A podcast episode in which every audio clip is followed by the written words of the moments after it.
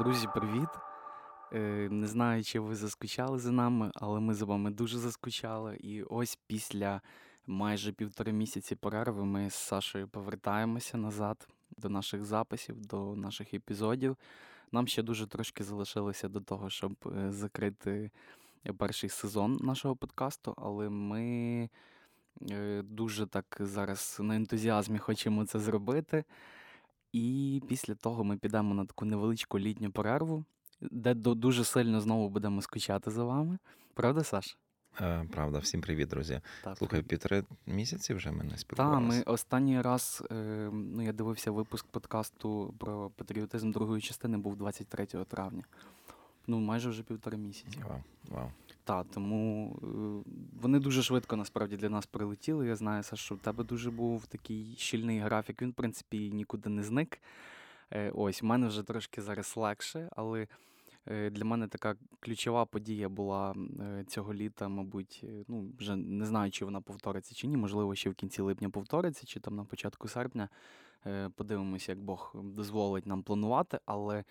Е, ми з тобою мали поїздку з нашою командою, точніше, з командою, яка складалася з двох церков: це церква Подорож у Львові і церква Віднова, наша церква.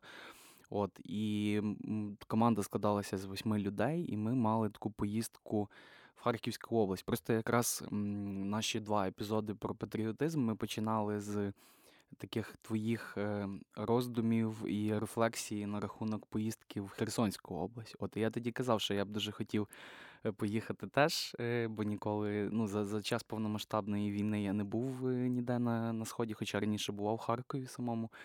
І тут Бог почув цю мою мрію, мої слова, і ми з дружиною поїхали разом. То Розкажи трошки, Саш, е, що ми робили, що ми бачили е, за тих три дні, коли ми власне були саме в Харківській області? Ну, ми були в Балаклії, друзі, і проводили ми з командою там денні табори, відвідували сім'ї, відвідували це, е, ці села, які були під окупацією, і відвідували церкви, підтримали церкви, які там служать. Тобто, таких нас було, ну, скажімо так, чотири таких основних завдання. Це на базі церков ми проводили табори денні. Ось ну, це було три церкви, і в кожній церкві було багато дітей там. І це була в нас така дуже насичена програма. Ми коли програму склали, то потім самі думали, як ми це витягнемо. Але слава Богу, Господь давав сили. Ми практично з 7 ранку до 10 вечора без зупинки там були тільки там на обідню перерву зупинки. Тобто ми ну так активно дуже плотний графік, і тому приїхали виснажені, але дуже щасливі. Щасливі від того, що ми е, могли поділитися добром і любов'ю з тими людьми, які там є. І надихнутись від того, що ми там побачили, надихнутись від тих людей, які е, всупереч цьому вони е, залишались там, служили під окупацією, під е, е, такими ну, жахливими умовами. Наприклад, одна з ну тут багато можна говорити. Одну історію просто розповім. Ми були в сім'ї одного пастора, Волохів Яр, є таке там село. І він в своєму будинку дав для військових будинок свій віддав, а сам жив в літній кухні. І коли прилетіла ну, одну з ночей, прилетіла авіабомба в його будинок, і загинули там сім військових командирів наших. Ну, скоріш за все, це була наводка, яка що здали. Ось і ну, це це просто неймовірно. Він розказує ці всі історії. Як це це ну я дивився, коли ми там з командою сиділи. Він розповідав цей пастор. Наші всі дівчата плакали. Я якось намагався триматися. От але це неможливо було слухати без сліз, без цього всього, коли цей чоловік він він чудом залишився живий. Ось, хоча він там 40 хвилин лежав без свідомості. Ось, але. Е, як він там це збирав е, ну, частини тіл наших хлопців і все. Тобто, коли ти слухаєш такі історії, і він далі продовжує служити, він далі там, ну, в нього все зруйновано. Він просто перейшов в іншу хату, там десь люди виїхали, була вільна хата, він зараз там живе. Ну, от. І тому, коли ти бачиш, як ці люди не опускають рук, які, наскільки вони позитивні, наскільки вони ми прийшли, вони чаю нам зробили, вони ну, це просто ну, це це не на, передати. Ну, на найвищому рівні, як вони могли прийняли нас. Це... Так, так, так, так. Тому, от коли такі історії ти дивишся, і вони тебе надихають. От, і тому ми хочемо ну, кілька речей зробити. Одне з е, ми хочемо для служителів, це вже такий анонс невеличкий, в кінці серпня зробити для тих пасторів і служителів, які там служать. От, Ми хочемо тут зробити на Західній Україні невеличкий ретрит для них. От, І, мабуть, це спільно з Християнською медичною асоціацією це зробимо. Мгм. Ось, і трошки ну, вивеземо їх сюди, трошки послужимо їм, просто щоб вони відпочили. От, ну і збираємо гроші на наступну поїздку. Тому я думаю, що Іля, ми з тобою десь знову туди скоро поїдемо. Окей, добре. Бачиш, е, те, що сказане в наших подкастах, воно здійснюється. Тому я думаю, що дасть Бог і життя, то ми точно ще раз поїдемо. Тобто треба обережно говорити. Так, ми так, ми так е, досить, друзі, перейнялися е, тим регіоном. І, в принципі, от мені так один з моментів, який я запам'ятав, е, що Саша сказав, що потрібно е, над цим регіоном взяти таку, знаєте, опіку е, на, нам, можливо, не знаю, на тут нашим пасторам чи місцевим лідерам е, на заході, де більш спокійніше і більше можливостей, і люди сидять і думають навіть чим же ж послужити. А там при- приходиться людям служити вже по факту, е, по потребам. Ну і ми теж стараємося, звісно, по потребам служити, але е, там реально прям по факту кожен день треба з якимись такими викликами стикатися, з якими е, нам тут не доводиться стикатися. І е, як ти, Саш, можеш оцінити як пастор нашої церкви? От ми е, теж в першому епізоді в нас був е, подкаст про е, наші цінності, про цінності віднови. І як ти можеш оцінити, настільки наша команда їй вдалося е, от, е, не знаю, оперувати цими цінностями або проявляти їх е, якось вже в дії, да, показувати по відношенню до людей в поїздці. Ну, ми намагаємося. е, У нас, якщо говорити про людяність, там е, емоційну безпеку, гостинність, емпатію, ось взаємодію, то мені здається, що якраз тут всі цінності наші, тому що ми не робили це самі. Це цінність нашої церкви, взаємодія. Ми хочемо шукати однодумців і спільно діяти. І тому що легше щось робити самому. Поїхав, зробив там, ти ні від кого не залежний. Ну, От, а коли ти з кимось взаємодієш, то ну, тут і десь примножуються і ресурси, і тут е, ну, ти, Бог з тобою щось робить, Бог з тобою працює, вчить тебе, смиряє, смиряє десь якісь речі, тому що ну, ти не все робиш так, як ти собі задумав. Да? Тобто є, е, ну, тобто це, ну, це дуже класно. Ось, коли ми говоримо про людяність, да? тобто ми, ну, коли ти їдеш туди, ти, тебе знімаються всі такі оці релігійні якісь там такі е, маски чи ще там щось, а ти, ти просто є самим собою, ти бачиш людей, ти любиш, ти обіймаєш їх. І коли ми дивилися на ну, були в селах, де ну, люди просто підходять, вони тебе обнімають, вони раді тому, що не тому, що ти привіз їм, а тому, що ти приїхав до них. Тому що ти поспілкувався з ними, І особливо нам кілька разів деякі люди ну так подякували, що ми жили там з ними. Тобто, що ми не, не приїхали там, скажімо, е, не послужили і, і виїхали спати десь е, за 100 кілометрів більш безпечно, скажімо так, далі територія. Що ми там раз- разом з ними жили, і вони це дуже зацінили і говорять, ну не- небагато. Говорять, ну взагалі одні з церков сказали під час війни, скільки в нас є війна, ви другі, хто приїхав до нас. Тобто, ну, бачите, є, є міста більш медійні, скажімо, куди всі їдуть, і там волонтери, і все і там фотографії роблять. А є міста, які і села, які ну, про них не так знають. І там село Чепіль, ось е, там в цьому Балаклійському районі, воно в Мгм. такому місці, що там тупікове село, куди ну, ніхто не доїжджає. От, і коли ти до них приїхав, і вони просто ну, люди, да, ми там роздали допомогу, але люди нікуди не йдуть. Вони, вони стоять, спілкуються, вони ще хочуть побудьте з нами, поспілкуйтесь, проїдьте там, подивіться ще по селі, що, що тут відбувається. Тобто, ну, це справжнє християнство, це цінності, вони е, в дії, в дії по-справжньому. От мені якраз, е, знаєш, хочу поділитися таким особистим, те, що мене найбільше торкнулося. От я навіть е, вчора про це згадував е, з дружиною. Е, Це така фраза е, одної пані, яка нас приймала. Е, Пам'ятаєш, у спорткомплексі, де ми ночували? Ага. Я не пам'ятаю просто, як її звати е, точно. Ми, ми так не, не знайомилися. Оця жіночка, що вона ще з Іринкою нашою Мгм. е, говорили довго. е, то вона якось, е, ну, ще до того, як е, я зрозумів, що це вона нас селить там. Е, Ми коли проводили даний табір для дітей, то просто так там п'ятихвилинка в мене було, я з нею е, поспілкувався, і вона мені сказала, що от е, вона під час окупації Балаклії не виїжджала нікуди ні разу, навіть не намагалася. От вона сказала, що в них взагалі не було дітей, от абсолютно. От навіть не те, що навіть вони десь ховалися, просто в місті їх не було, їх вивезли батьки. І це, ну слава Богу, що так відбулося, але. Ну, де- Десь все-таки, як ми пізніше дізналися, діти залишилися насправді там і були, пережили окупацію.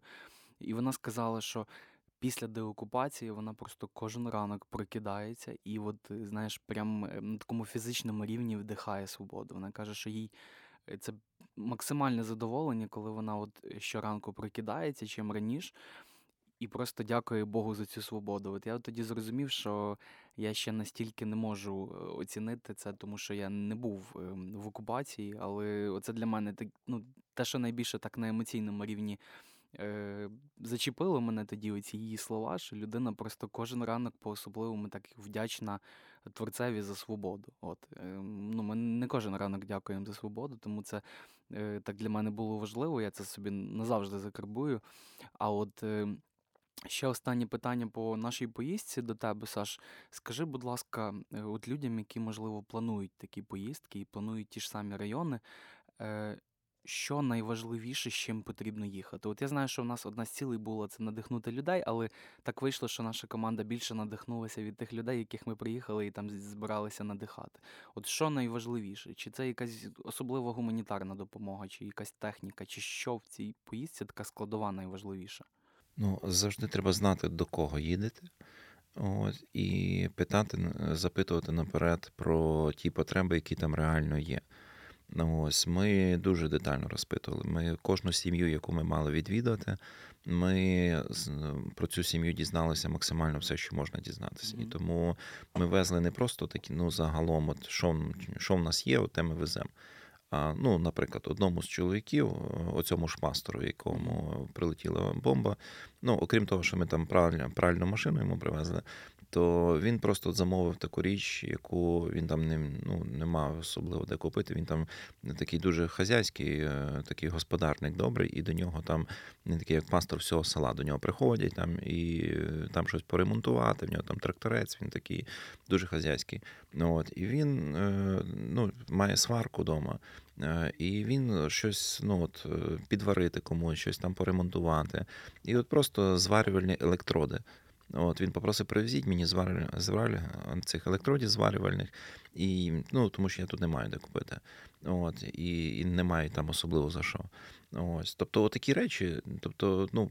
Це не ти б собі не придумав би, що треба привезти зварювальні електроди як гуманітарку. Ось. Але коли ти е, цікавишся, коли ти уважний до людей, коли ти е, ну, спілкуєшся з ними в розмові, і, е, і він, ну і це не було так, знаєш, що він там прям нас сильно просив.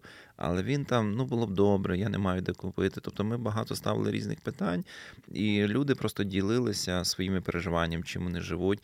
І ми вже відчуваючи ці потреби людей, ми формували допомогу, яку ми туди везли, не просто ну так е, всім однаково, а кожну сім'ю ми везли індивідуально. Комусь пральна машина, комусь газова плита, комусь е, там ще якісь речі, о, чайник, комусь. Ну такі, е, ну звичайно, там везли частину продуктів.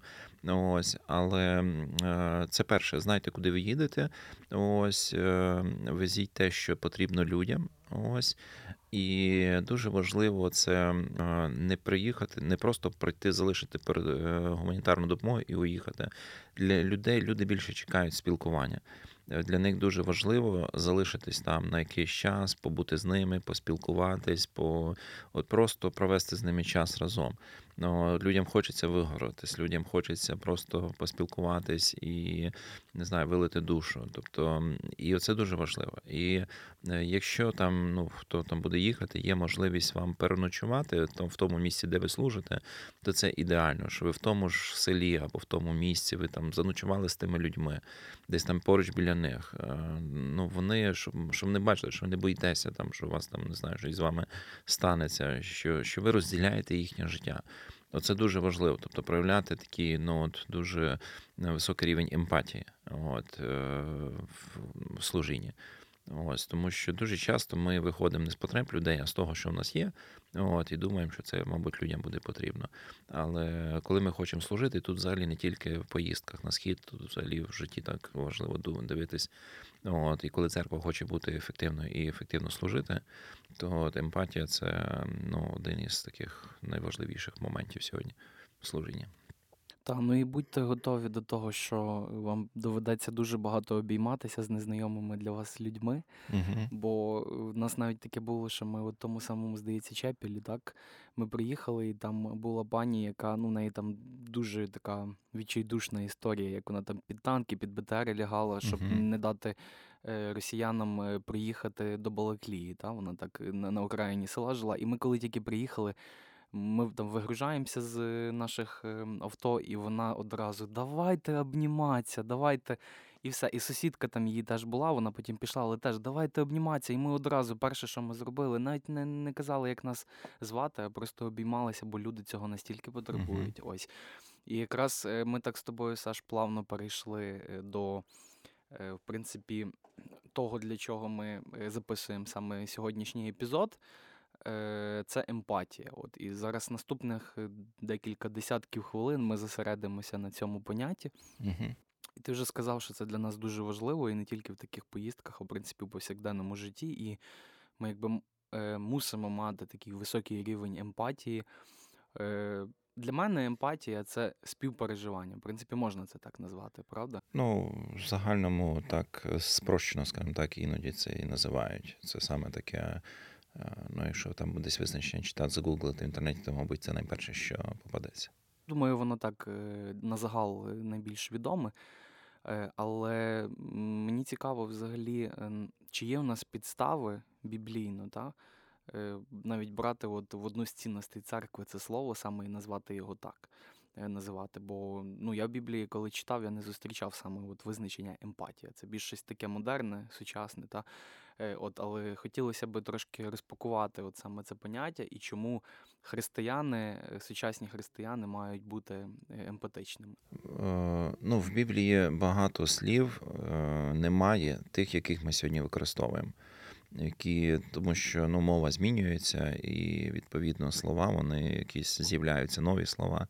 І слово емпатія, воно не таке, скажімо так, у вжитку слово давнє, да? хоча воно там має грецьке там походження, але е, воно відносно нове слово, яке почали. Якби воно е, було в той час, коли писалася Біблія, то мені таке враження, що апостоли, ну апостол Павло, зокрема, використав би це слово дуже багато разів, тому що Е, Апостол Павло, сам принцип емпатії, він про це дуже багато говорить. Ось, ну, от якщо взяти таких, е, ну, наприклад, до Колосян, да, там апостол Павло пише в третьому розділі от, про те, що, е, ну, давай я навіть відкрию, зачитаю тут. Е, Колосян, третій розділ, да, от дивіться, що він тут пише. Тож так живіть новим життям, як вибрані Божі люди Божі, святі, улюблені. І далі він говорить, що це за життя, да? сповнені милосердя, доброти, покори, лагідності і терпіння. Будьте терпими один- до одного, прощайте один одного. А якщо хто скаржиться на вас, як Госп... е, прощайте один одного, і якщо хто скаржиться на вас, як Господь простив вас. Але найголовніше головніше над усім в вашому житті це любов до інших. Саме любов об'єднує усе досконалим союзом. Тобто Павло тут говорить такі важливі слова: милосердя, е, доброта, покора, лагідність, е, співчуття.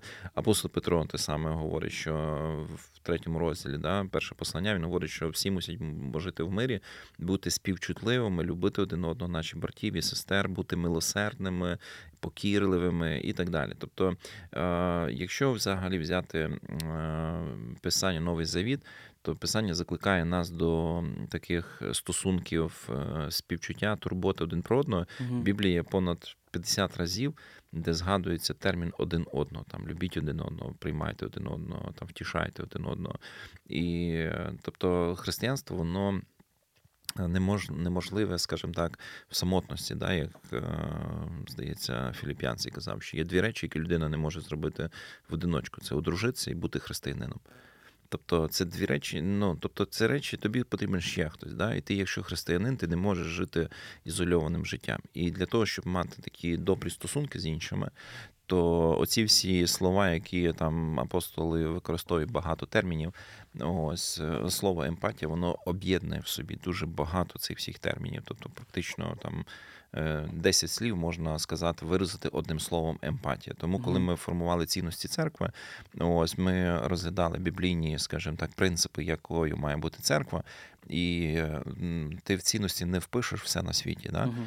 Ось тому, що треба було написати. І ми шукали такі слова, які б е, передали дуже широкий спектр, тобто які б таке знайти слово е, об'ємне, яке б в собі містило зразу там з десяток слів, з десяток чеснот християнських. І от емпатія нам здалось таке слово, яке якраз в собі об'єднує і співчуття, і турботу, і співпереживання, і ну от е, якось і розуміння людей, і прийняття. Ну багато багато слів воно в себе об'єднує це слово емпатія. Тому от ми його от в нашій церкві взяли як одну із цінностей. А якщо, власне, перейти до самого визначення цього принципу, що таке емпатія? Емпатія це. Ну, бач, е, науковці дуже по-різному. Я це досліджував цю тему. Я вивчав, ну, кілька книг прочитав по, саме про емпатію.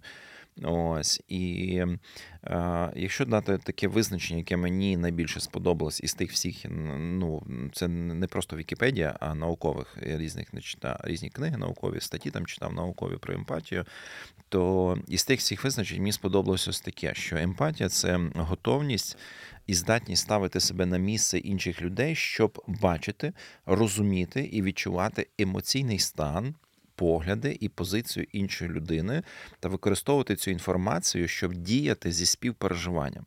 Тобто, ось таке об'ємне дуже визначення, але воно дуже важливе. Тобто, ну, взагалі науковці поділяють емпатію на кілька там видів. Два основних є види: це там є е, так звана емоційна емпатія і когнітивна емпатія. Є там ще е, кілька е, таких категорій, ну, але дві основних. Тобто, якщо говорити за емоційну емпатію, це здатність відчувати те, що відчуває інша людина. Це от такий високий емоційний інтелект. От. А когнітивна це здатність розуміти, як інша людина сприймає світ, її світобачення, розуміти світогляд, розуміти переконання іншої людини, чому вона так мислить, чому вона так думає. Тобто е, світоглядні такі засади розуміти людини. Тому емпатія це ось таке дуже дуже дуже об'ємне слово, от, яке в собі, як я вже сказав, має багато дуже граней. Ну, наприклад, ще один з кілька таких, от, якщо можна тез е, сказати. Дехто говорить, що там просте визначення дає, що емпатія це бачити речі, наприклад, з позиції іншої людини. Да? Хтось так називає.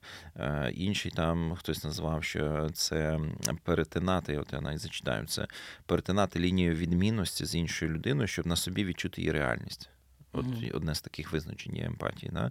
Ем, хтось сказав, інший науковець, да, що виявляти чутливість до ситуації, сценарію або людини, щоб поліпшити ситуацію, сценарію або людину проти того, ким вони були без вашого були би без вашого розуміння. От, от хтось так визначив емпатію. Да? Ну, це, це я все читаю, е, які я речі знайшов не просто десь на популярних сайтах, а ну, ну, різних науковців, скажімо. Е, Вміти миритися з незручністю та не пориватися її виправити. Коли ти дозволяєш людині бути з індивідуальністю, от, і не без намагання там сильно змінити людину. От, е, слухати і чути, що відбувається з людиною. Да? Ось, ну одним словом, тобто це здатність, от те, що ми говорили, оце саме перше визначення, це готовність і здатність поставити себе на на місце інших людей, але не просто щоб там от їх зрозуміти. Да? Тобто, з однієї сторони, це зрозуміти їхній емоційний стан, погляди, позицію, от, але для того, щоб якось діяти, щоб щось зробити, якось цій людині, ну як цей науковець говорить, діяти зі співпереживанням. Тобто не просто ну, окей, ну я зрозумів, що людина відчуває, і я якось відзеркалив емоції на собі. Ось, але тут трошечки більше. Що ти далі для цієї людини? Для чого це все? Тобто ти хочеш цій людині допомогти, ти хочеш послужити цій людині. Ну, Ось, ти хочеш мати з цією людиною більше там такі глибокі стосунки. Тому ось, ну, якщо так, про емпатію, ось десь в Мгм. такому От, ключі. от мені якраз е, дуже подобається саме друга частина цього визначення, оте, про що ти тільки що казав.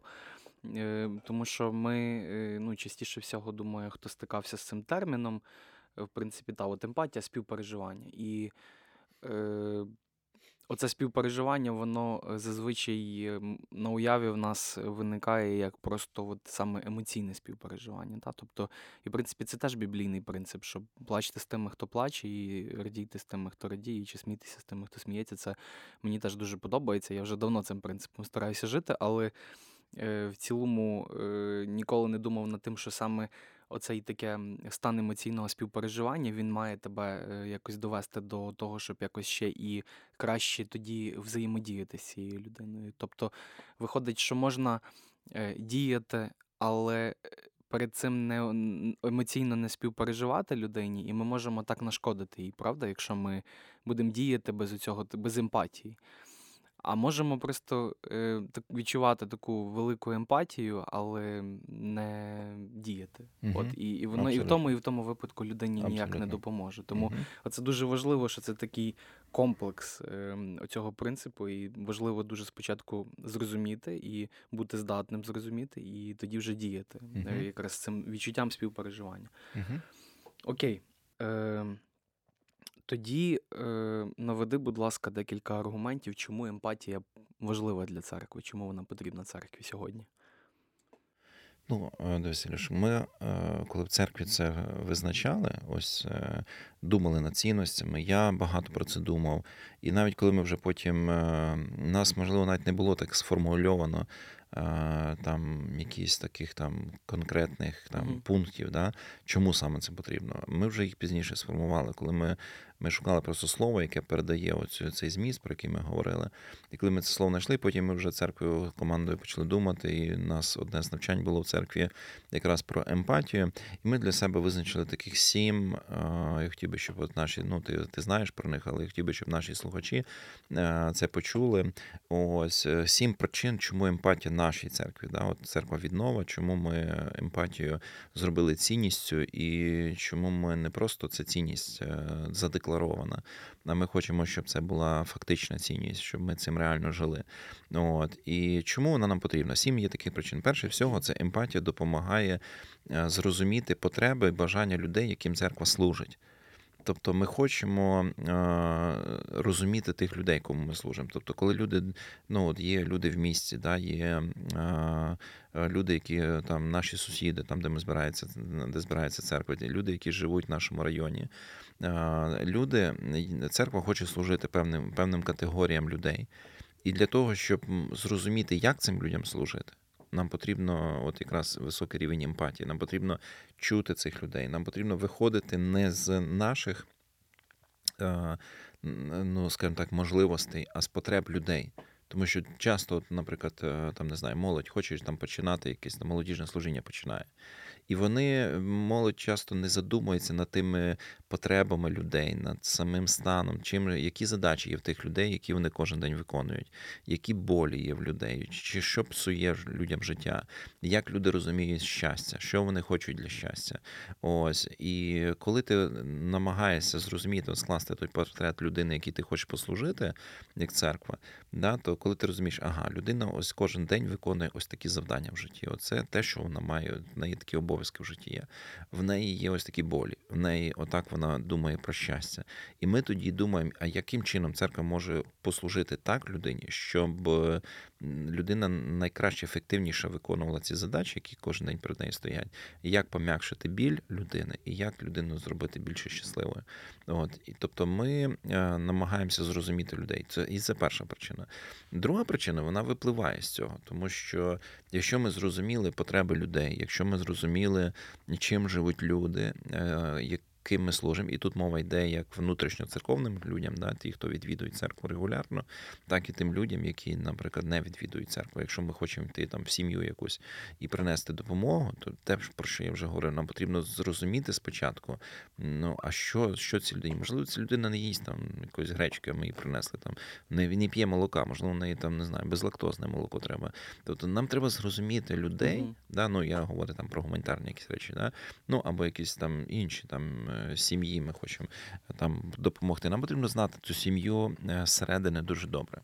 От і друге, до чого це приводить, що емпатія вона стимулює творчості та інновації в служінні. Тобто, якщо ми зрозуміли людей. То ми тоді наші служіння адаптовуємо під потреби цих людей. Тобто ми тоді починаємо творчо думати, а яким чином, як ми можемо служити. Тому що ми е, ну дуже легко робити те, що ми робили завжди, те, до чого ми звикли, е, якісь заходи проводити, івенти, якісь церковні проводити, які для нас є зрозумілими. От прийдіть до нас, і люди мають під нас підлаштуватися. І В нашій церкві ми хочемо підлаштовуватись під людей. Ми хочемо е, бути зрозумілою церквою для людей. І таким чином організовувати свої служіння, щоб вони максимально були релевантними до того їхнього життя. Да? І тому тут потрібна творчість, тут потрібні якісь інновації. Тут, якщо ми побачили якусь потребу, якої ми раніше не бачили, то відповідно ми в церкві будемо робити те, що ми раніше не робили. Тобто, в нас буде, ми ми будемо відкриті до інновацій в наших напрямках служіння. Ось, по-третє, емпатія покращує стосунки між людьми в церкві. Тобто, коли люди намагаються почути один одного, коли люди намагаються зрозуміти один одного, то відповідно стосунки стають кращими. І от в команді стають кращими стосунки, коли ми в команді ну, розуміємо один одного, да, чому він або вона так себе поводить, угу. чому там один там не знаю, більш там можливо може більше часу виділити для служіння. Ось, а другий ми дивимося, людина вона е, з потенціалом великим, але вона менш задіяна в служінні. Ну, от. І дуже легко робити якісь висновки, коли ти не емпатичний, коли ти просто ну, засуджувати людей. От, ну він же ж такий з таким потенціалом, чому він не служить? Але коли ми проявляємо емпатію, ми розуміємо, що і починаємо дізнаватися контекст цієї людини, і розуміємо, що ця людина дуже сильно зайнята, і вона з її великим потенціалом, неї є в житті багато ролей, де вона служить, де вона працює. І вона те, що вона може для церкви виділити в тиждень, там, наприклад, для служіння церкви 4 години, це це просто ну, ми маємо бути вдячні цій людині за те, що вона в своєму щільному графіку, в своїй зайнятості, вона і викроїла для церкви навіть той час. От, Але не розуміючи цього, ми можемо ображатися, ми можемо ну, засу... ну як же ж він так, він же ж такий там обдарований, чому ж він там е, не такий активний. А людина, яка менш обдарована, от вона більше служить за нього. От, Тому що в тої, можливо, людини менший графік життя такий, що вона може собі дозволити більше часу виділити, а інший не може. Але не розуміючи, не проявляючи емпатії, ти не можеш цього зрозуміти. Ти просто шаблонно починаєш ставитись до людей, і тому от емпатія, вона допомагає от скріплювати ці стосунки. Ще одна з причин, чому четверта причина, чому ми от для церкви розуміємо, що емпатія дуже важлива. Емпатія зближує та прибирає бар'єри між поколіннями. Е, дуже часто в церквах, не тільки в церквах, взагалі в суспільстві є конфлікти поколінь. Молоді подобається одне, старшим людям подобається інше. І ем, ну, і за нерозуміння того один одного, і тут відбувається якісь ну, такі тертя, скажімо, в відносинах. Ось і молоді нам потрібно розуміти старше покоління. Для того, щоб зрозуміти старше покоління, чому старшому поколінню подобається інша музика, чому старшому поколінню подобається якісь, не знаю, інші, якісь там, ну, якісь різні речі, да, у них інші смаки, скажімо так. Ось. І молодь має зрозуміти, е, проявити високий рівень емпатії, щоб почути, а що сформувалось, чому да, от когнітивну емпатію да, проявляти, а чому старше покоління так мислить, а що сформувало їхні смаки, як як, вони як вони взагалі стали такими, як вони стали. Тобто, що є причиною їхніх переконань, що є причиною тої, тої поведінки, тих емоцій, які вони проявляють. І коли молодь буде дивитись не просто на поведінку, а на причину цього всього, то якраз емпатія вона йде далі за поведінку, тому що дуже часто ну, без емпатії ми просто дивимося, людина от, там їй щось подобається або щось не подобається. А коли ти проявляєш емпатію, то ти намагаєшся вникнути в суть. І ти розумієш, а чому ця людина себе так поводить. І ти коли розумієш, що людина, наприклад, не знаю, вона там за радянські часи вже була в церкві, вона за ті пісні, там вона сиділа в тюрмі, наприклад, за віру свою, там за переконання, да, своє, все. І і вона життя віддавала, да, це за ці речі. І коли молодь сьогодні та, це якісь такі, знаєте, зі зневагою починає говорити про ті речі, які людина, за якою людина йшла в тюрму. Е, Ну, це виникає, ну це тільки приводить до конфлікту. От і відповідно старше покоління вони також мають проявляти емпатію і зрозуміти молодь, що а чому молодь ну по-іншому мислить. Ну змінилися часи вже. Слава Богу, не радянський союз нас, і в нас інша на вулиці порядок денний. Ось інші вже якийсь ну стиль життя. І, і старше покоління вони мали б зрозуміти ближче молодь. Тобто без емпатії це неможливо. Без емпатії завжди буде між поколіннями будуть конфлікти. Ну, От і там, де є конфлікти в церквах між поколіннями, ну там ну зразу, тобто люди просто не хочуть почути один одного. Людям подобається одне, іншим подобається інше, і ламають списи на цьому. Ось тому а, п'ятий такий момент це емпатія робить служіння церкви більш ефективним. Тобто, ну воно все взаємопов'язане. Ці дві. Знаєте, коли ти розумієш потреби людей, відповідно, ти своє служіння адаптуєш до цих потреб. О, відповідно, в тебе стосунки в команді класні, кращі. О, тебе виникає конфліктів, ти уникаєш особливо між поколіннями. І все це воно приводить, що ти е, стаєш більш ефективним. Тобто ти робиш те, що ти потрібен робити, те, що ти маєш робити, ти сфокусований на важливих речах. Ось і ну, це набагато, ну якось так ти більше плоду бачиш, скажімо так, зі своєї діяльності. Ось, тому що ти робиш правильні речі в правильний момент. Ось. І наступне шосте така емпатія потрібна для того, щоб приймати мудрі рішення без засудження людей. Ось дуже легко судити людей, коли ти не знаєш контексту, коли ти не знаєш ситуації. А емпатія допомагає дивитись за поведінку. Да? Тобто, от коли, наприклад, людина, ну не знаю, десь е, згрішила, да? і можливо потрібно допомогти людині виправитись, допомогти людині піднятися, допомогти людині, а можливо застосувати якісь елементи дисципліни, там, щоб людині допомогти е, в майбутньому да, десь змінитись. Ось. І це неможливо без, без емпатії. Ну, є такий класичний приклад, який, я думаю, вже про нього, може, я десь і тут же згадував, коли в поїзді їхав один чоловік, це е, цей. Е, В сім навиках пише цей, як його там. Кові, Стівен Кові, Кові. да, да, Кові. От, і він пише про те, що там їхав в поїзді чоловік, і там дрімав, його діти бігали по вагону, і там всі люди ображались. Ну, я думаю, знають цю- слухачі нашу цю історію. Ну, суть така, що там приходить до нього чоловік, ви можете втихомирити своїх дітей. Ось. І він там почав вибачатися всіх, він там проснувся, почав дітей тих приборкувати і почав вибачення просити. Говорить, пробачте, ми їдемо з похорон. Ми тільки що поховали дружину мою і маму цих дітей, і я ще не можу сам, ми не спали довго, і я не можу сам ще зрозуміти, що відбулося, тим паче мої діти. Ось, і коли в поїзді всі це почули, то поведінка зразу, ну, ці діти перестали бути проблемою. Вони почали бути е, об'єктом для служіння, почали їх брати на руки, почали втішати цих е, дітей, цього чоловіка втішати. Тобто дуже легко робити висновки, коли ти не вник в ситуацію, коли ти не знаєш. І, і церква не має права робити судження, якісь церква не має права робити висновки. Тобто, не знаю, людина зрішила. Там людина ще ж там щось неправильно десь уступилася. Дуже легко, а як ти так міг? А, а і, ну і так далі. От. А коли ти зрозумів, наприклад, ну, у нас в одній церкві, де я служив, у нас була ситуація, коли там один наш церковний чоловік, ну, у нас в церкві не курять. От, е, і, але він там почав там, ну, після того, коли він приєднався до церкви, він там час від часу курив. І вже після того хрещення він прийняв.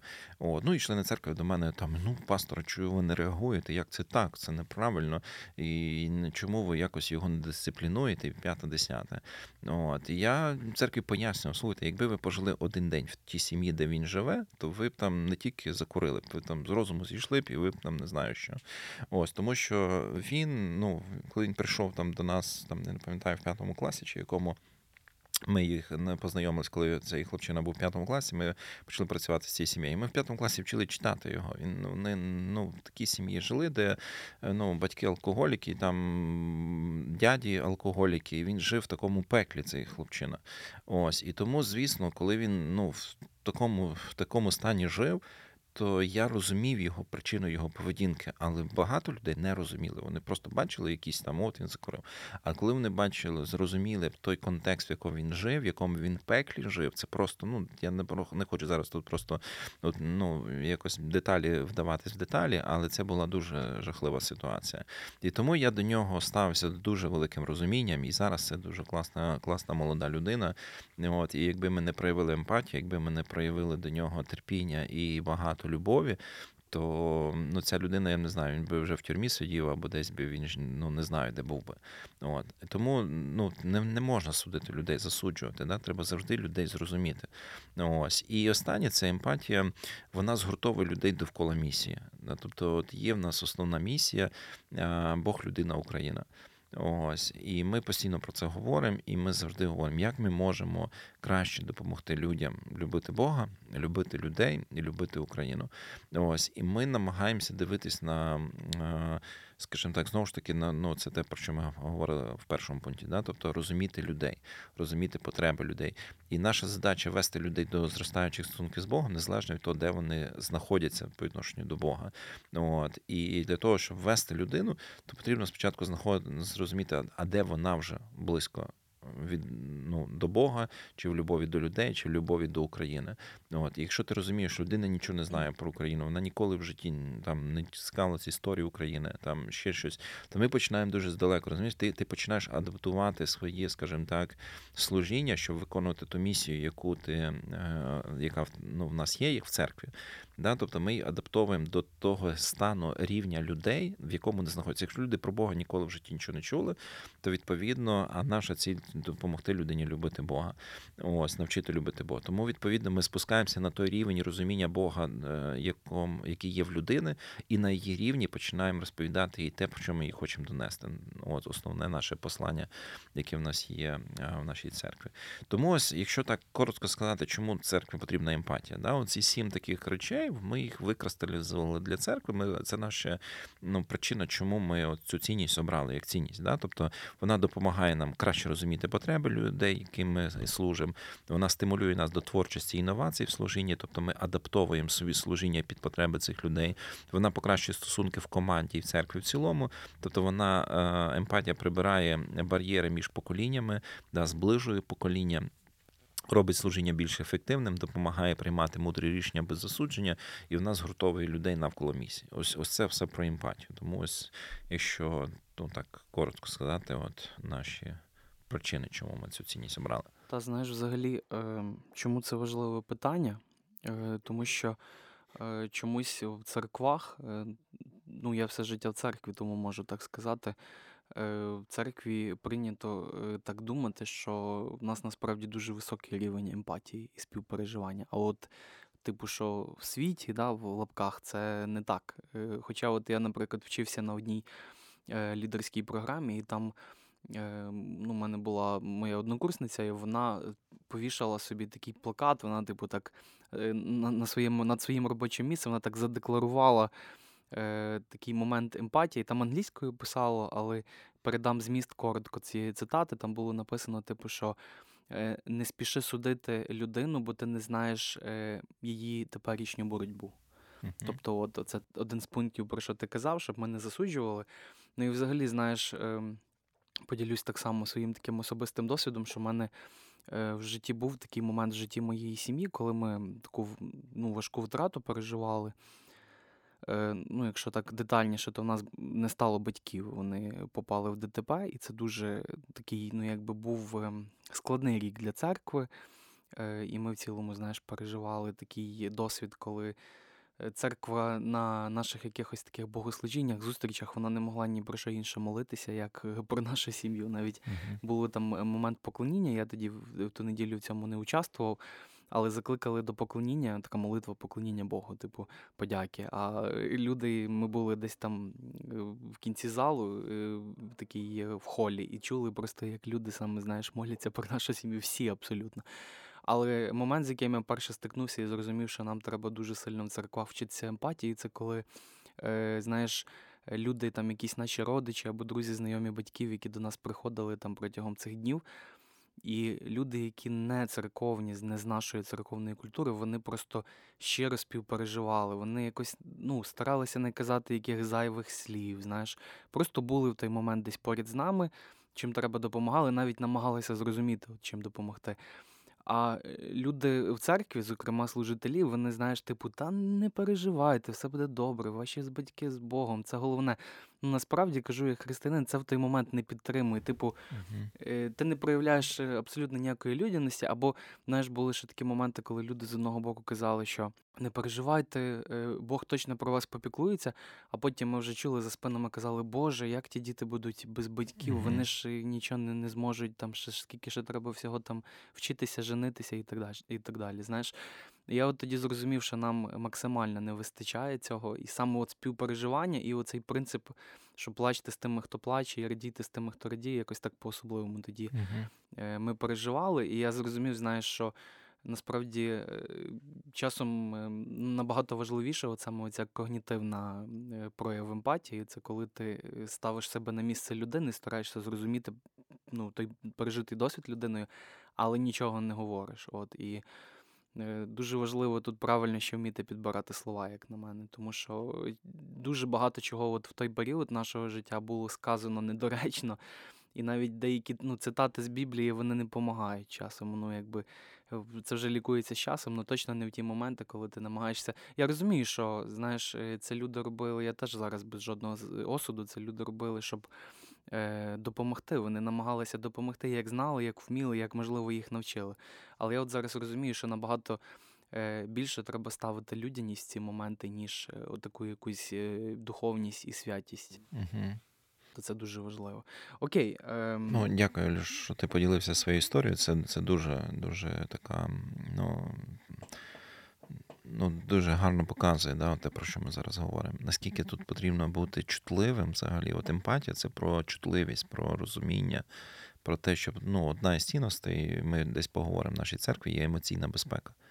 О, це також дуже важлива цінність. Да? Тобто, і отут вона дуже ну, так, близько до емпатії, але це коли ти розумієш, і ти, ти не переходиш у ці межі, ти не йдеш в життя людини якісь, і не створюєш ну, таке небезпечне ну, якесь е, середовище. От, і дуже часто, коли от такими необережними словами ми думаємо, що ми хочемо допомогти людині як найкраще, ми можемо навпаки ще більш поранити людину і ще більше там, знаєш, такими бути друзями Іова, які Мгм, ще, ще мгм. більше болі, скажімо так, додають до тих болей, які вже і так випали на долю людини. Та 100%. Ось і е, тут я думаю, що логічно було би перейти до питання, як все ж таки практикувати емпатію в церкві. Ось, бо ми вже говорили за пункти, які ми якби декларуємо, та, і що ми вкладаємо в цей принцип емпатії для нашої церкви, для віднови, але як практикувати емпатію. Можливо, не все е, з цього списку, який в тебе є, ми практикуємо ще, да, ми вчимося цьому, але все ж таки. Угу. Ну, так само, як і ми визначили сім причин, да, чому нам потрібна в церкві емпатія.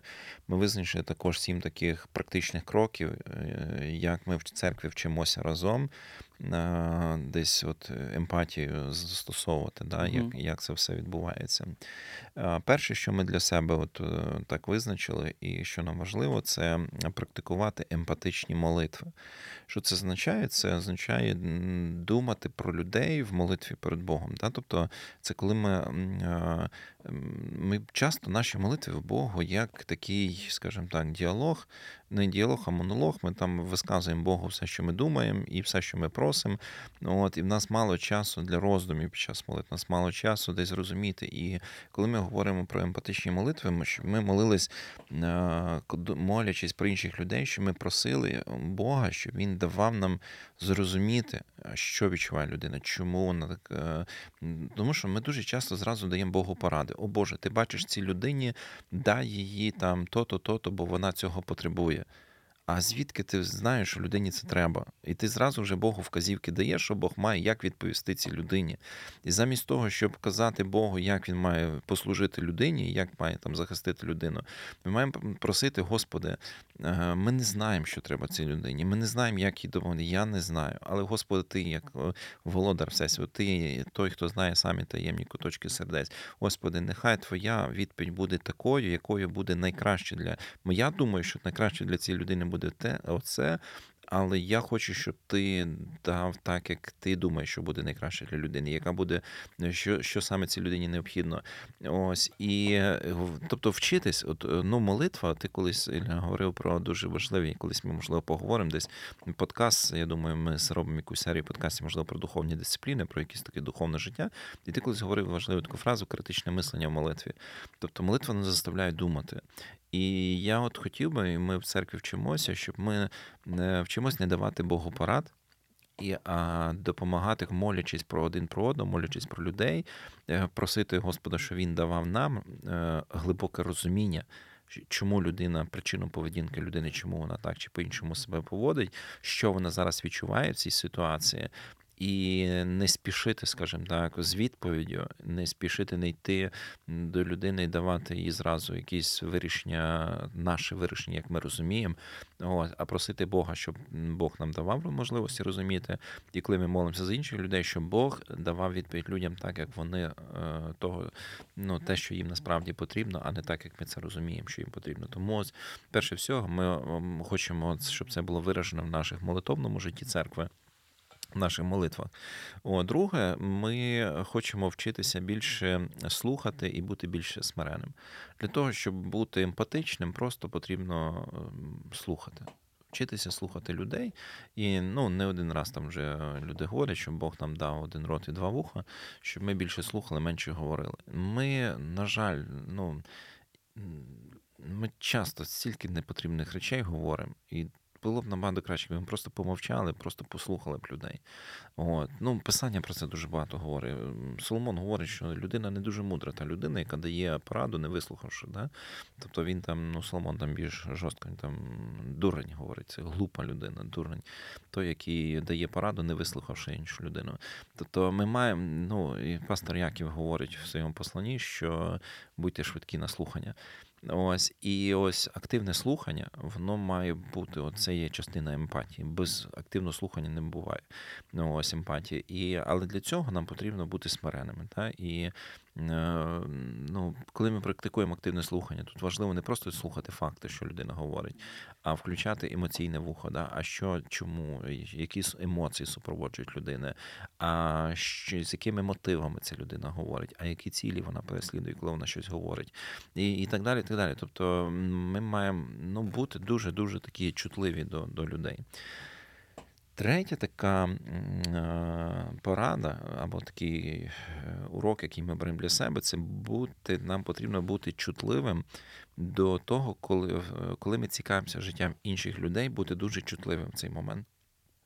У нас, знаєте, в нас в церквах християнських, в наших протестантських церквах, люди грішать тим, що вони, знаєте, вони ж, ну думають, ну, ми ж всі брати, сестри, ми ж всі тут рідні, що в нас тут нема секретів, один перед одним ніякого.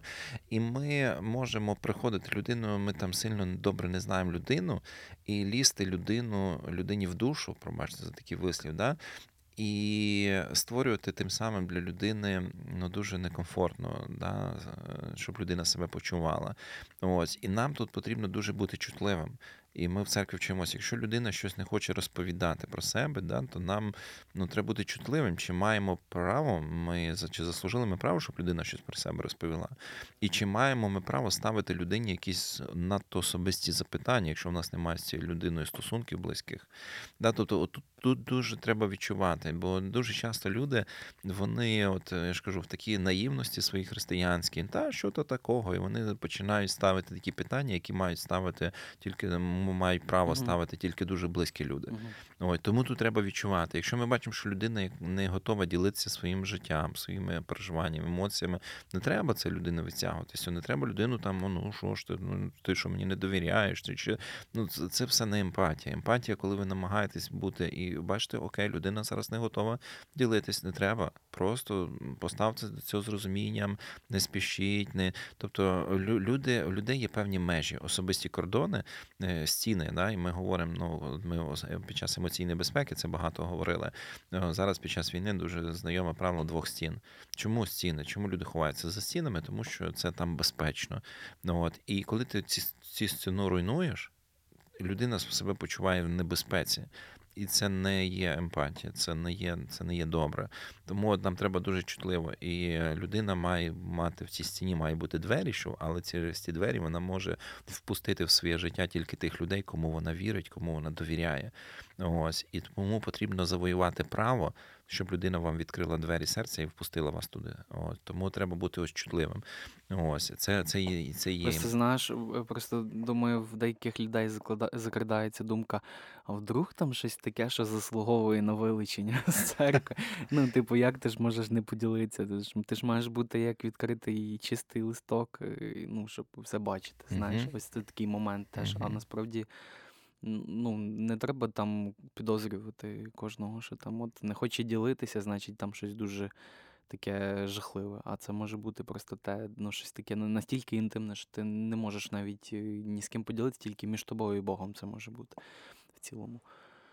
Ось це Абсолютно. важливо. На жаль, у нас е, з такими, знаєте, ну, особливо коли питання гріха стоїть, все, у нас ой, стільки е, осуду, стільки всякого такого, знаєте, є такий вислів, що грішний не той, хто покаявся, ой, не той, хто зрішив, а той, хто покаявся. От, і коли людина там впустила в своє життя, там розка... розкаялась, десь Мгм. mm сповідувалась комусь, і все, і потім це виноситься на світло, потім все це. Е, ну, ті, хто грішить і хто не, не, не прийшов, не покаявся, все окей, вони собі далі грішать і всі чисті, навіть і святі. А людина зрішила, вона щиро прийшла, покаялась, і потім це все стало відомо. Це взагалі це, це просто жахливо. Це, це неможливо. Ну, все це про не про емпатію, не про безпеку емоційну. Це просто це, це, це жахливо. Ну, тому ми говоримо про те, що нам потрібно бути дуже чутливим. От, е, четверта практична річ це допомагати людям практично. Нам, ну, ми всі потребуємо час від часу якоїсь допомоги. Я розумію, що нам іноді складно приймати важку допомогу. Ось, е, особливо ті, хто люди, які звикли в житті іншим допомагати, вони самі е, страдають тим, що для себе допомогу там приймати важко. Але нам цьому потрібно вчитися. Вчитись і приймати допомогу, і вчитись надавати допомогу. І допомогу не таку, знаєте, ну от прийшли в церкві, зустрілися. Ну, брат, хай тебе Бог благословить, я помолюся за тебе. Ну, от, ну хоч чесно тоді скажи, що я помолюся, якщо Дух Святий мені нагадає. От, а то в більшості випадків ми там розкидаємося фразами, там що я б да, я помолюся, буду там за те молитися, ще там вийшли через 5 хвилин забули вже все, що обіцяли.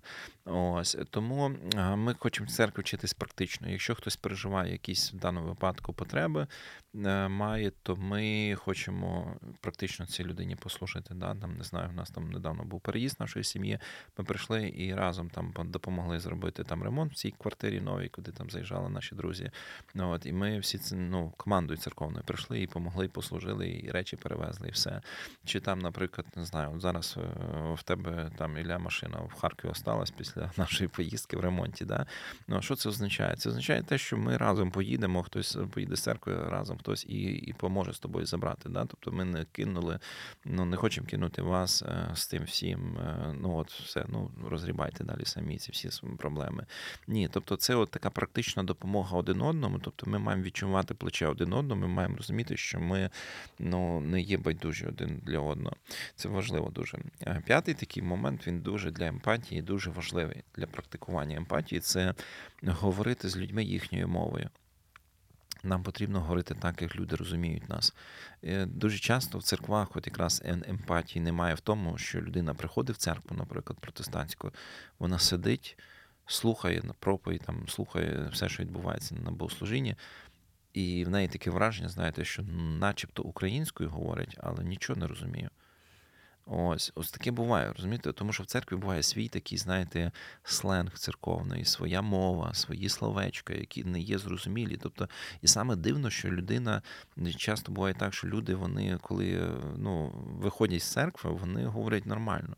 Вони говорять нормальною українською мовою, діловою мовою, там все в побуті, вони спілкуються нормально. Вони приступають поріг церкви, в них з'являється якась інша мова, в них інша інтонація голосу, в них ну, якесь таке все. Ну, Може, може, це та сама ангельська мова. От. Ну, Чомусь так буває в церквах, розумієте? І емпатія це коли ти намагаєшся. Ну, наприклад, у нас є таке правило в церкві, що коли ми е, ведучі там богослужіння нашого зібрання, зустрічі церковної, да, коли в неділю церква збирається, от, то той, ну, той, хто веде зібрання, е, він має орієнтуватись на ту людину, яка приходить. Ну, і, ну, завжди уявляти, що в залі є людина, яка в перший раз попала в таку церкву, яка нічого не розуміє взагалі, що тут відбувається. І все має бути зрозуміло для цієї людини. Якщо для цієї людини щось не зрозуміло, тому що буває, людина там прийшла в церкву, і тут, наприклад, там ну, ті, хто ходять туди постійно, вони вже знають, що тут відбувається. Ага, зараз всі встали, зараз всі там сіли, там співають. А ця людина прийшла в перший раз. Вони не знають, а чого всі співають, а мені теж співати, чи мені а раз стали на коліна. Ніхто ж нічого не пояснює дуже часто в багатьох церквах. Або а чому вони стали? Що мені робити? Вони всі стали, а я маю ставати, не маю ставати на коліна. Чи чи просто стали Слухай, на ноги. У мене є е, така швидко розказую історію. Якось в мене є друг Павлик. Він з Червонограда, це Львівська область. Якось ми з ним. Він до, до мене в Львів приїхав. Я тут був на сесії, ще не проживав у Львові. І ми пішли в церкву, одну з євангельських таких вже нових церков. Їй тоді було менше п'яти років у Львові. Я туди час від часу так навідувався, коли був на сесіях. Ми там з прославленням допомагали десь грати в гурті. І от я приходжу туди з, з Павликом. Перше, що ми приходимо, була група порядку, і чоловік, який був в групі порядку, він до нас приходив, він там десь знав, що я музикант, чи він такий. А, він ще й з переселенців, типу, десь е, з сходу, там, з Луганської області, здається, він такий. Ребята, привет, ой, ой, я тебя где-то видел. Кахон нужен? Делаю кахони на заказ і дає, коротше, візитку свою. А це вже там ну, почалося якби зустріч церкви, вже там е, група прославлення грає, вже там ведучий щось говорить. І Павлик такий, це перший момент його шоку такого. Далі ми заходимо, і ми з ним разом так сидимо. Я щось стараюся співати. Ну, я так стараюся себе вести е, більш якби в своїй тарілці. Плюс я йому вже багато розказував про іванські церкви, бо він такий, типу, вважав, що він з греко-католиків, хоча він не практикуючий, можна так сказати. І він такий дивиться і каже: Ілюш, а можна піти звідси? Дивиться на мене. І ми йдемо. Ну, я думаю, для мене це було не грішно е, просто встати піти, бо ми дослухали, коли вже музика закінчилась. Плюс, до речі, там е, ще й тоді е, російською мовою зустрічі проводили, а ну, бо це церква, яка з переселенців складалася, а Павлика для нього, як корінного такого львів'янина, для нього це теж був шок. І ми вийшли вже, і він каже: Ну слухай, ну ваше оце караоке мені сподобалось, а все інше каже дуже див... І каже, і був дуже дивний той чувачок, який на початку пропонував мені кахон. Ну, це так просто цікаво, знаєш, що був такий досвід. Зараз ця церква дуже насправді класно все робить. Вони дуже так інтегрувалися у львівську громаду. Але от був такий момент, і я це так собі на все життя запам'ятав. Що знаєш, що для нас це звично, о, там поклоніння, або навіть ну, для католиків там оце прислава. Угу. А для людей, які більш такого ну, консервативного середовища або ніколи не були взагалі в церквах, вони такі він каже, от класний караоке. Тому Ну ось тому саме власне за це ми говоримо, що говорити мовою тою, якою говорять люди. Тобто бути е, церква має бути зрозумілою для суспільства, церква має бути зрозумілою для людей, кому вона служить. І тому, ну, відповідно, це проявляється в мові, в поясненнях того, якщо тут е, роль ведучого, наприклад, на церковних зустрічах дуже важлива. Да? Е, Він має пояснювати, що відбувається. Е, Як, наприклад, там особливо да, деякі, ну, коли там, наприклад, гроші збирають. Ну, це звичне явище, там, наприклад, для пожертви, коли в церкві відбувається. Ну, от, для людини, а що це, як це, що за гроші, на що, як. Дуже часто багато не пояснюється. Да? Тобто все потрібно пояснювати.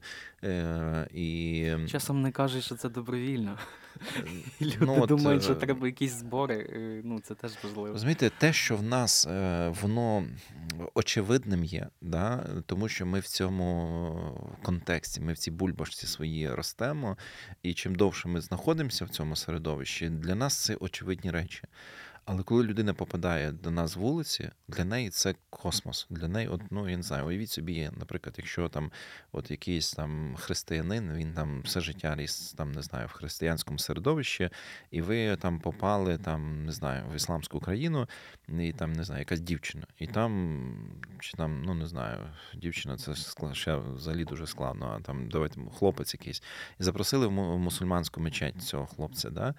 І і він там себе буде дуже низько, ну, незручно почувати. Він не знає, до чого тут можна доторкатись, куди можна заходити, куди не можна заходити. Тобто, ну то уявіть собі, що ви попали в якесь середовище, в якому ви ніколи не були.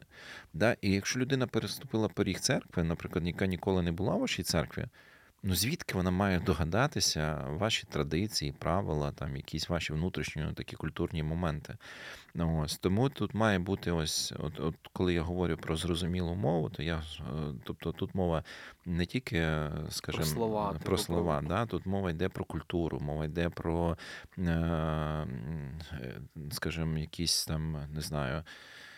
Ну, все, що практикується, різні практики. Тобто вона мова Ну, жестів. про мова- зовнішній Та- вигляд, одяг. Тому... Окей.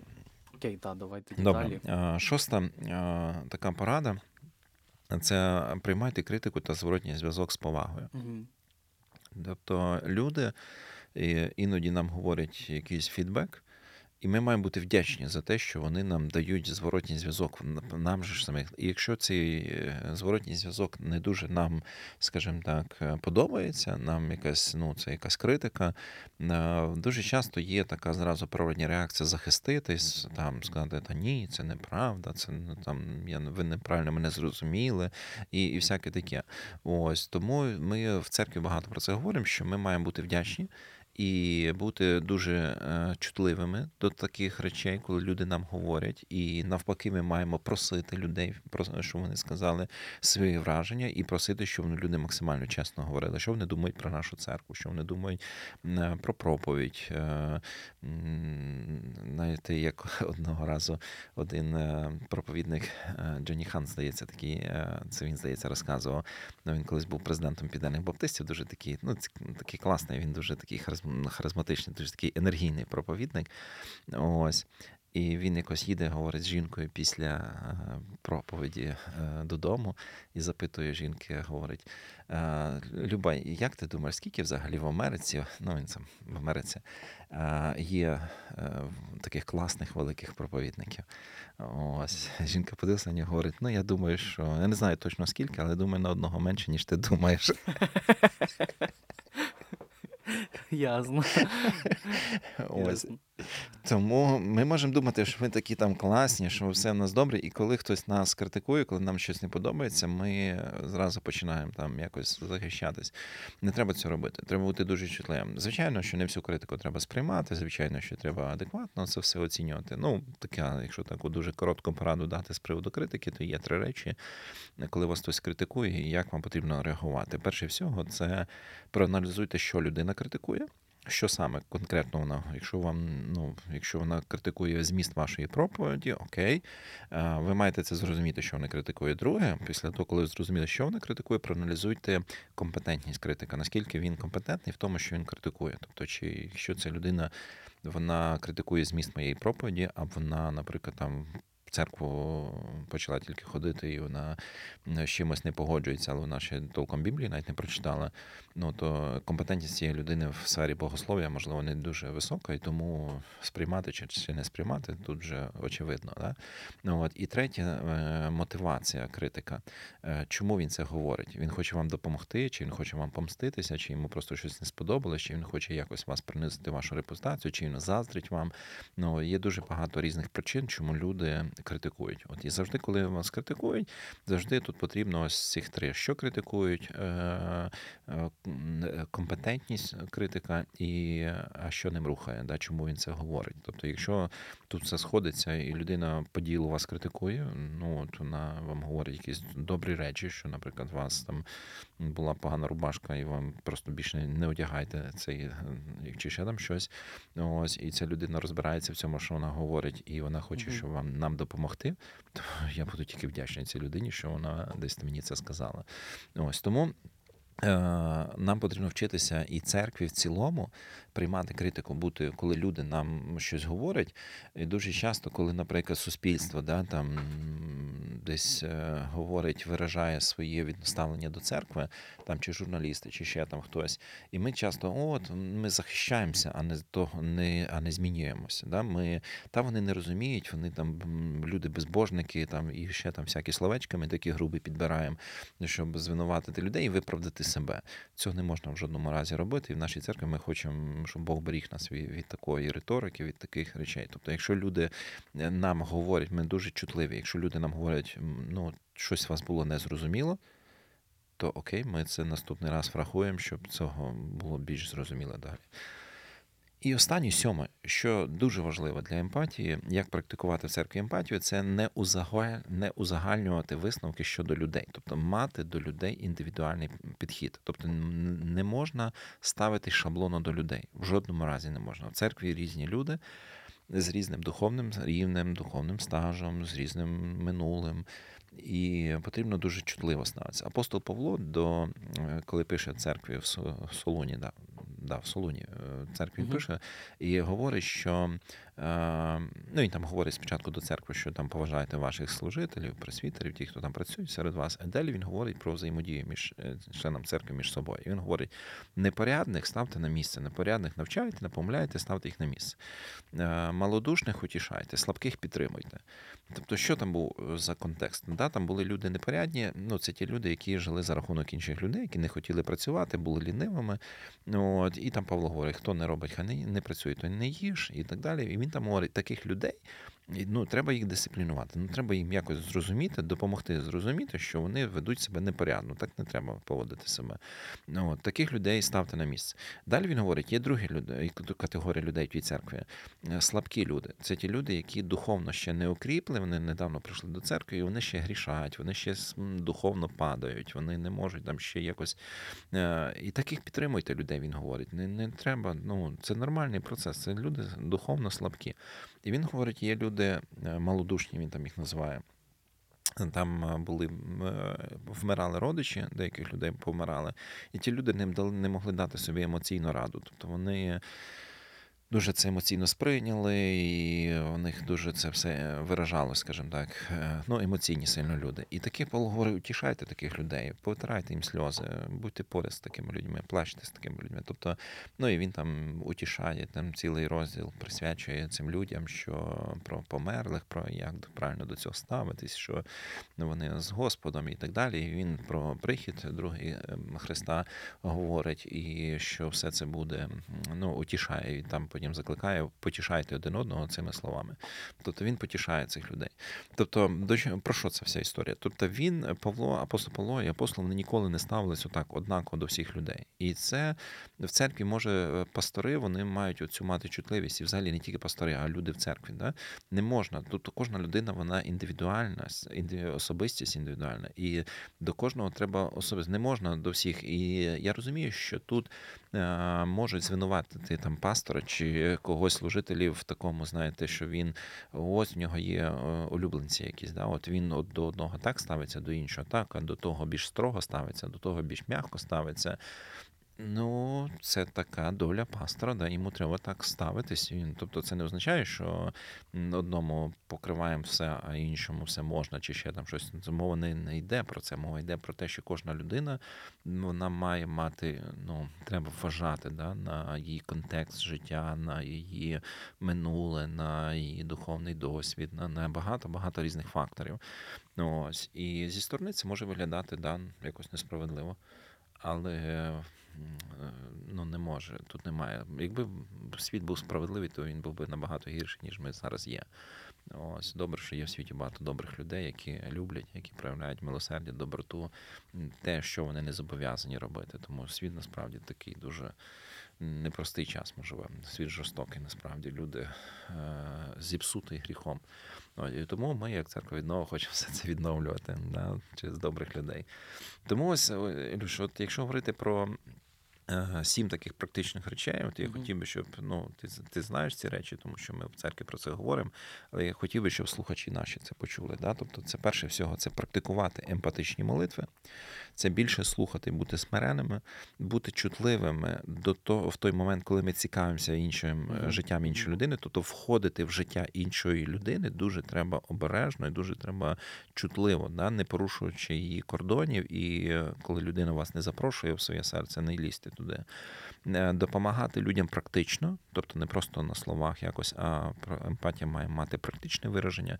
Е, Дуже важливий момент говорити з людьми їхньою мовою, тобто зрозумілою мовою для людей, бути церквою, яка зрозуміла для людей, приймати критику і зворотній зв'язок з повагою, не виправдовуватись, не захищатись, просто з повагою, з любов'ю, все це, і не узагальнювати нічого. Та? Тобто не треба, а всі такі, а всі такі. Ні, не всі.